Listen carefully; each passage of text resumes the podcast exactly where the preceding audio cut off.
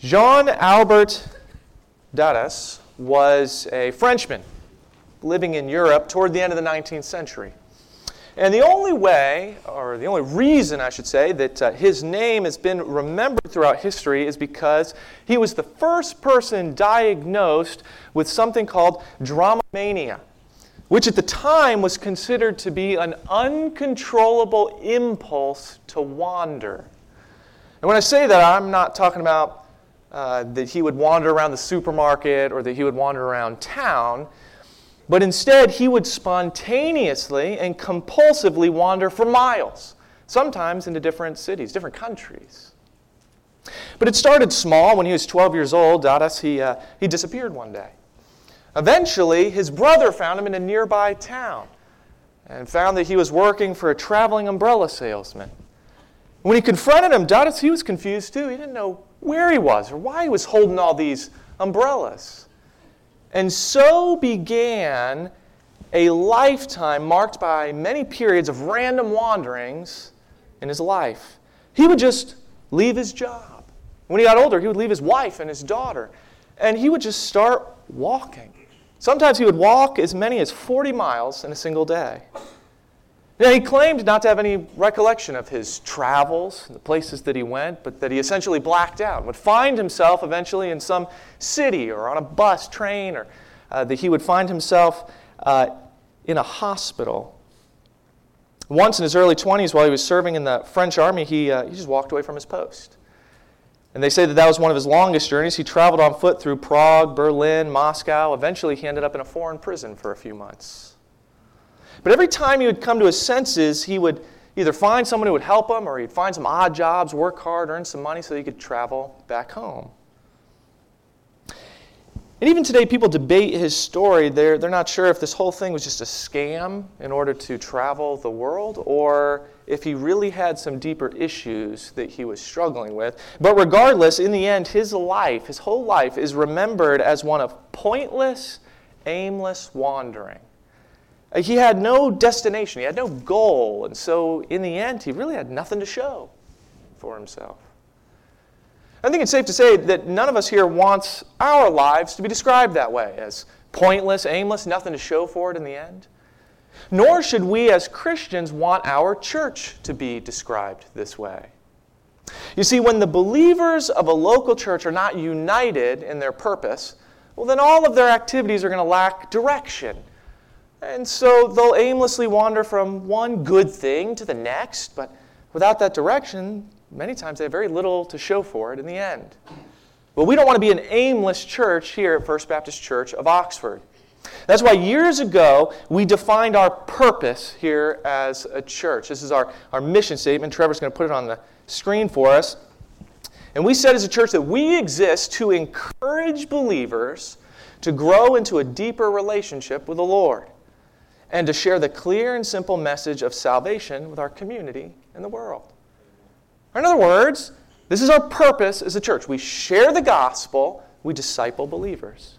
Now, this is important because it means that every event or ministry or activity that we do must help meet one or both of these goals, or we don't do those things. This is the direction that we're going.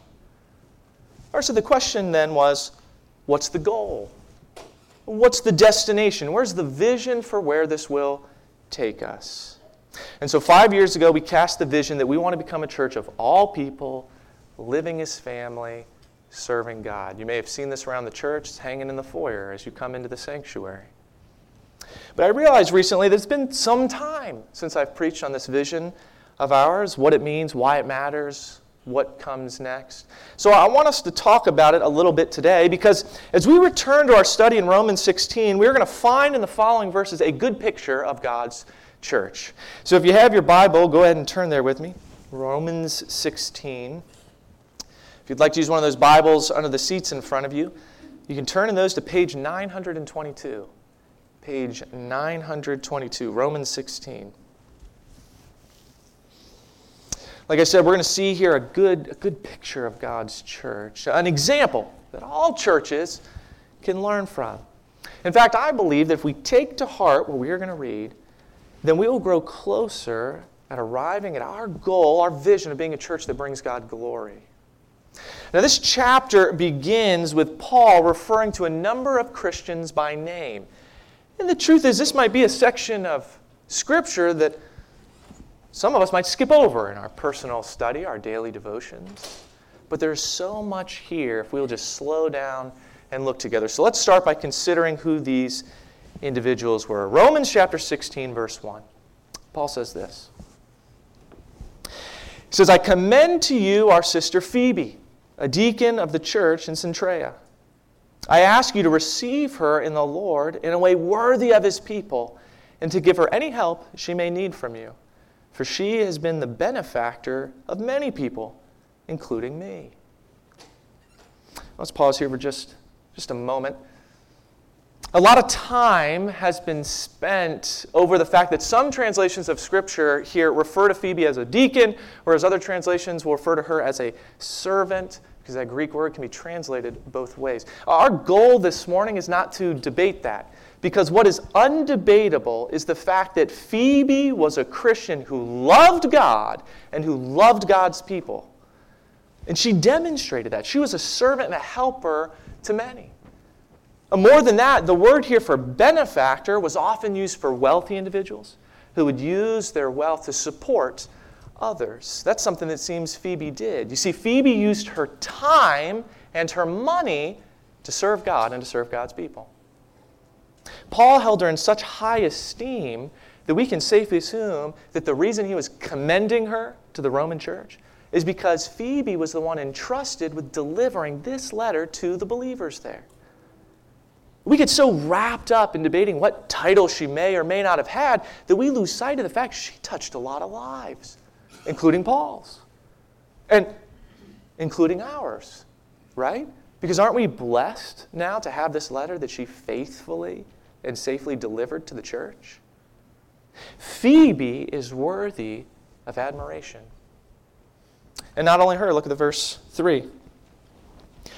Paul says, Greet Priscilla and Aquila my co workers in Christ Jesus. They risked their lives for me.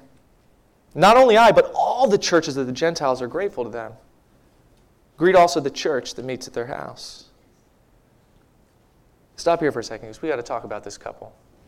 Priscilla, Priscilla and Aquila, they were, they were special to Paul. They're special to the church. They should be special to all of us as we see their example. We're first introduced to them in the Bible in the book of Acts where they meet Paul, they begin doing ministry with him. And then later in the book of Acts, uh, Priscilla and Aquila, they meet this guy named Apollos. When Apollos was described as someone who was eloquent, mighty in the scriptures, but we're told that he was, was lacking in some of his spiritual knowledge. So Priscilla and Aquila, they, they took him aside and, and they taught him the truths that he was lacking. And Apollos went on to have this powerful ministry. And apparently, it wasn't just his ministry that was impacted by this couple, so was Paul's. Paul said this couple risked their lives for him. Now, we don't know the circumstances of that, but we do know that many times people tried to kill Paul. Paul was beaten, he was stoned, he was whipped, he was left for dead. Plots were made against his life. So when Paul says that they risked their lives for him, we can take that literally. He meant that. No wonder all the Gentile churches were grateful to this couple. They were leaders of a church in their home. They helped Paul, the apostle to the Gentiles.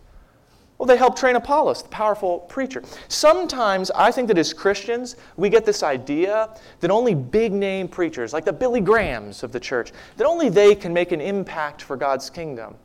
But, church, never forget about the many Priscillas and Aquilas who have impacted the church for 2,000 years. People like Edward Kimball. Kimball, he was a Sunday school teacher over 100 years ago. I have a feeling some of us may never have heard of Edward Kimball. Like I said, he was a Sunday school teacher, and this is how he described one of the boys in his class all those years ago. He said, I have seen few persons whose minds were spiritually darker than his when he came into my Sabbath school class or who seemed more unlikely ever to become Christians of clear, decided views of gospel truth. Now, thankfully, Edward Kimball didn't, he didn't give up on that young boy. And one day he led that boy, whose name was Dwight Moody, he led Moody to Jesus Christ.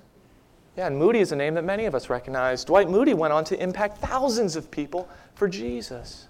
The Priscillas, the Aquilas, the Edward Kimballs of churches have a bigger impact on God's kingdom than most of us will ever know. They're special. Verse 5 continues. Paul says this.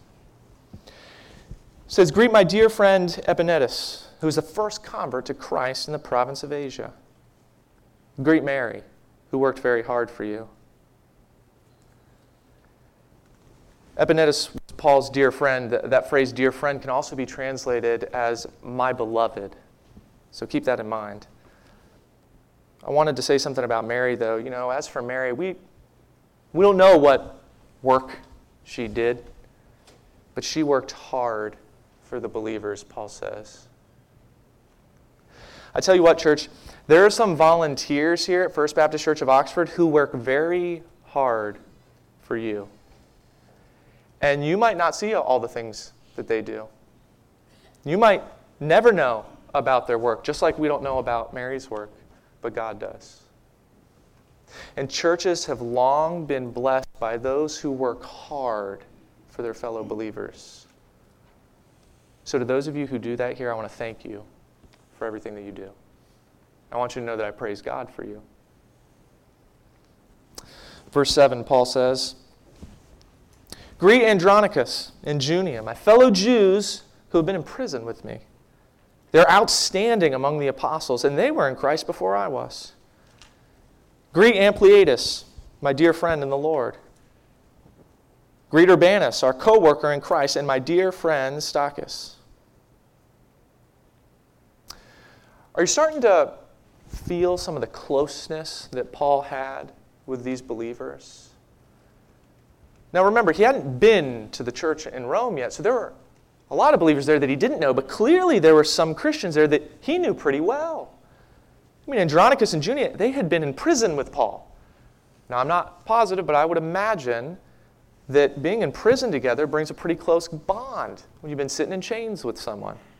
But the great thing is, you don't have to be imprisoned together to be close to one another in the family of Christ. Ampliatus and Stachys were his beloved, his dear friends. Urbanus was a co worker, and there were other people. Look at verse 10. It says, Greet Apelles, whose fidelity to Christ has stood the test. Greet those who belong to the household of Aristobulus. Greet Herodion, my fellow Jew. Greet those in the household of Narcissus who are in the Lord. Greet Tryphena and Tryphosa, those women who work hard in the Lord. Greet my dear friend Persis, another woman who has worked very hard in the Lord. Greet Rufus, chosen in the Lord, and his mother, who has been a mother to me too. Greet Asyncritus, Phlegon, Hermes, Patrobas, Hermas, and the other brothers and sisters with them.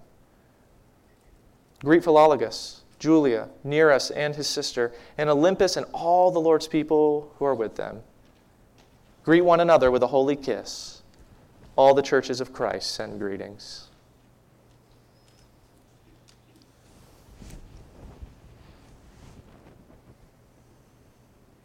We're good? That was a lot of names. Don't Patty and Valita do a wonderful job here at the church? Yes, they do, yeah. Very thankful to both of you. Thank you so much. So there are more workers that we're introduced to here in these verses that we just read. People like Persis, Tryphena, and Tryphosa. Herodion was likely a part of the household of the Roman ruler Herod. Others in this list were likely slaves. Hermes, Philologus, Juliet, these were common names for slaves at that time. Not to mention that the believers in the households of Aristobulus and Narcissus well, likely included slaves as well. I want you to remember all those things. We're going to talk about that in a minute. And then Olympus is the last name listed here. Olympus was a Christian, and the Greek meaning of his name is, is heavenly. Other than that, we don't know anything about him.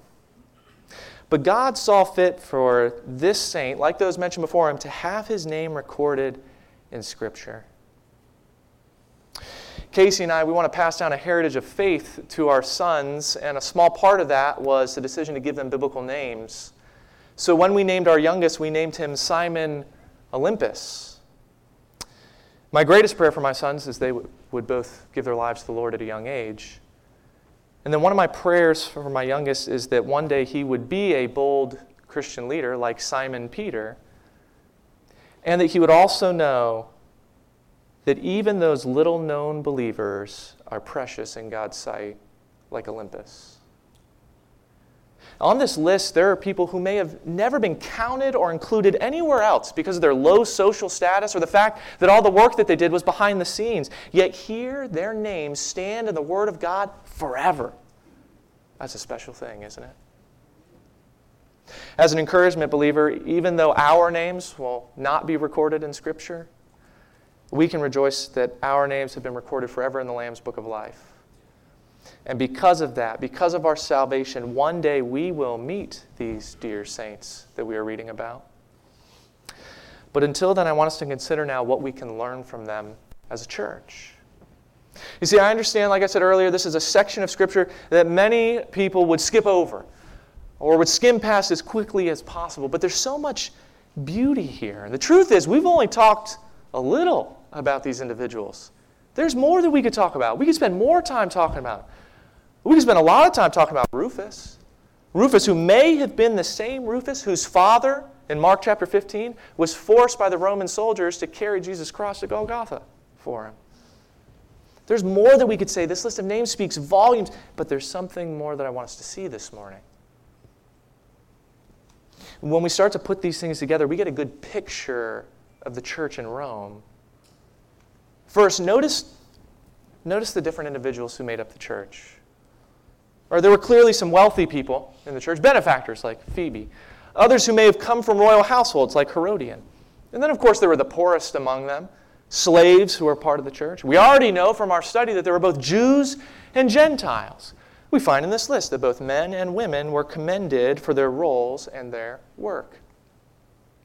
I bring this up because in every culture throughout all time, there have been these dividing lines in society. People tend to separate themselves based on status, on race, on their background, on their economic class. But what we find in the Bible is that God's church is supposed to be different. In fact, Revelation chapter 7 gives us a glimpse of eternity. And it says that in heaven, there will be a great multitude of Christians, a great multitude that no one can count from every nation and tribe and people and language. See, people from all backgrounds and cultures are part of God's church. And it's an incredible thing when a local church on earth is a small reflection of the church as it will be in heaven. Paul said this in his letter to the Galatian church. He said in Galatians chapter 3, he said, There's neither Jew nor Gentile, neither slave nor free nor is there male and female, for you are all one in Christ Jesus. Now, when Paul said this, this doesn't mean that we're not unique.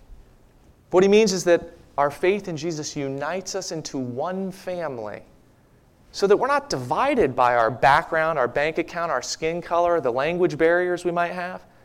We're unique as individuals, but we are one in Christ Jesus as Christians. And the church in Rome was a good picture of this people from all walks of life walking together in Jesus Christ.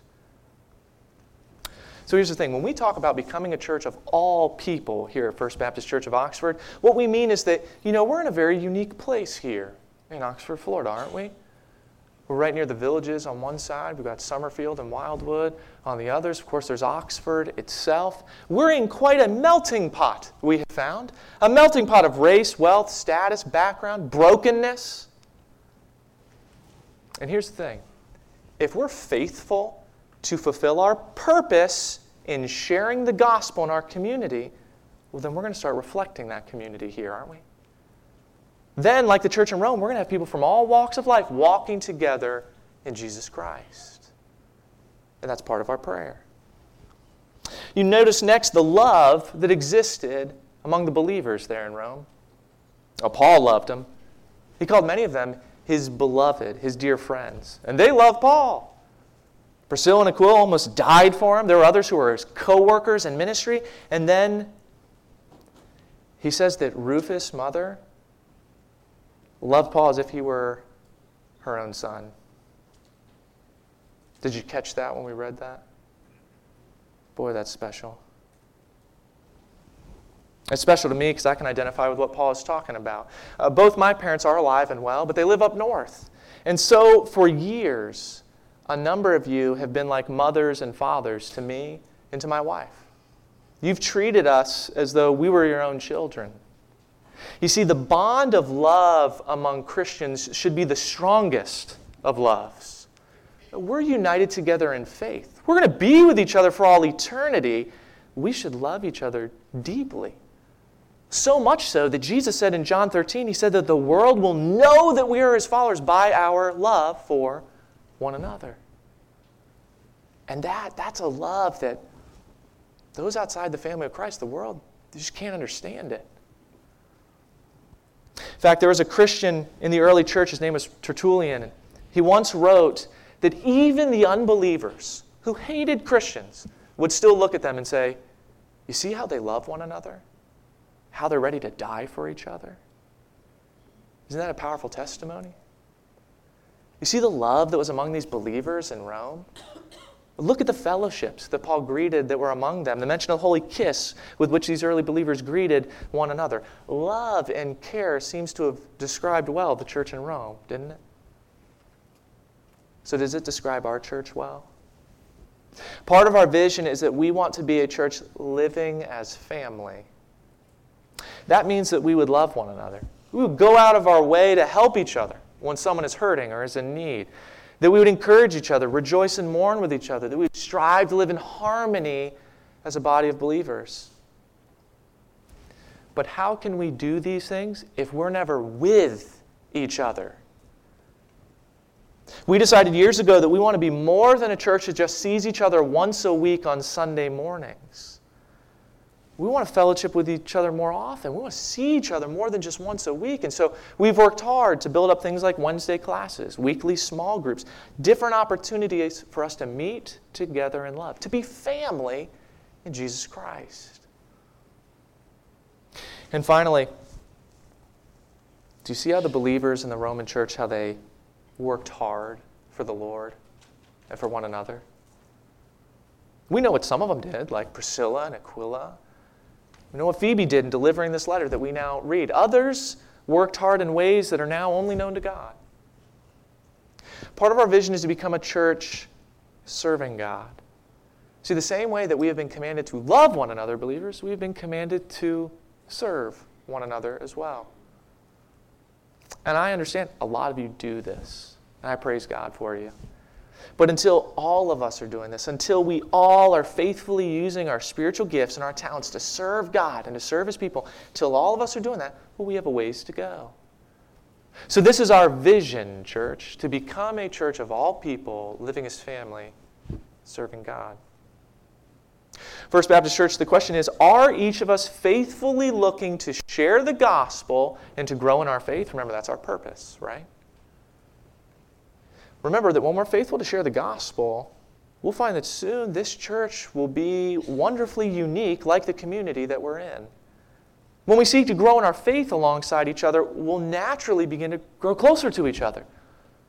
Well, then we're going to start treating each other the way the family in Christ should.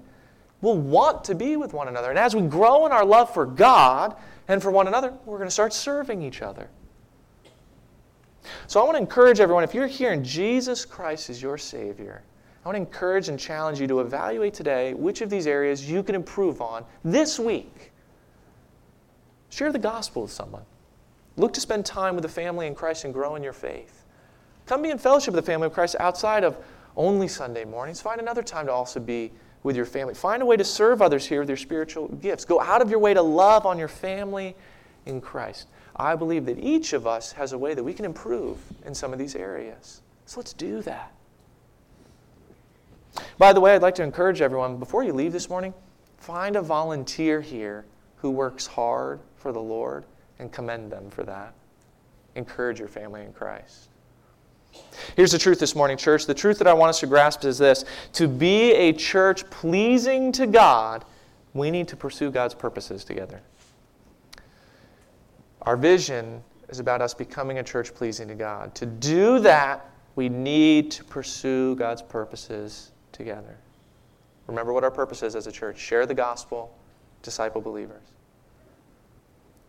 As we go this direction together, I believe we'll become a people in a place where God is glorified.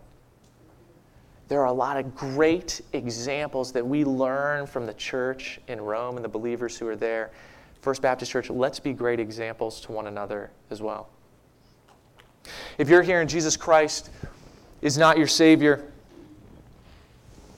might be kind of strange hearing about how Christians act, what we do, how much we, we love each other, but I want you to understand the reason why we love one another. The Bible actually tells us. 1 John 4:19 says that we, uh, Christians, we love because God first loved us.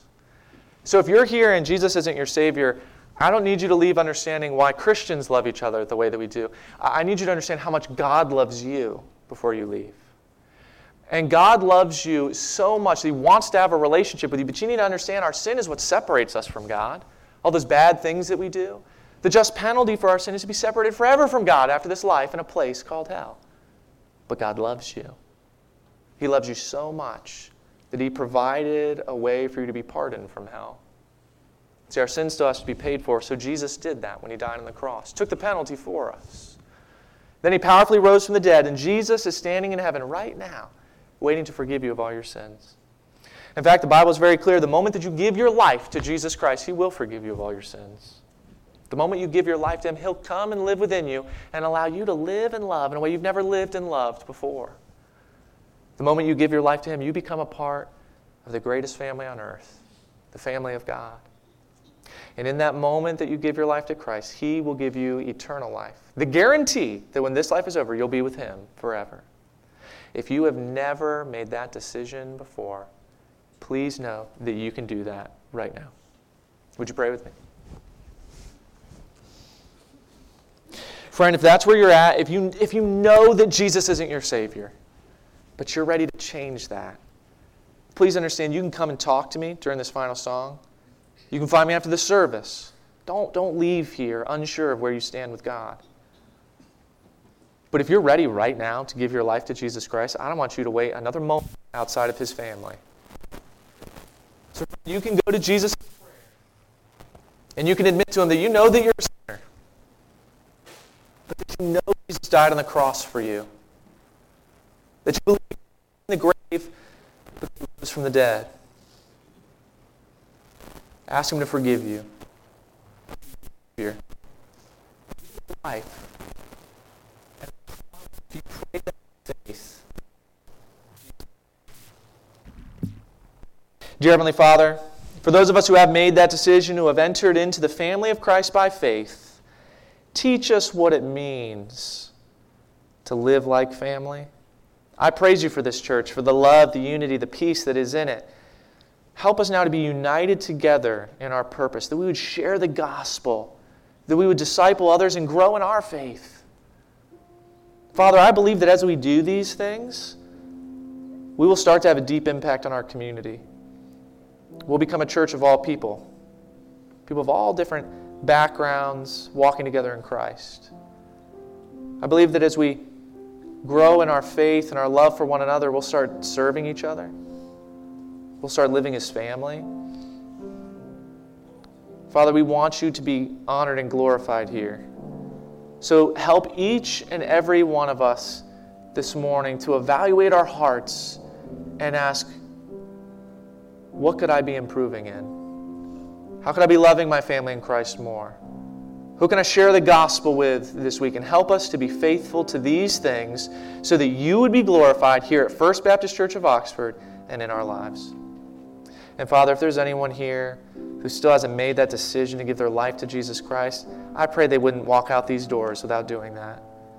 I pray they'd come and talk to me during this final song, that they'd find someone to talk to before they leave. Father, we love you.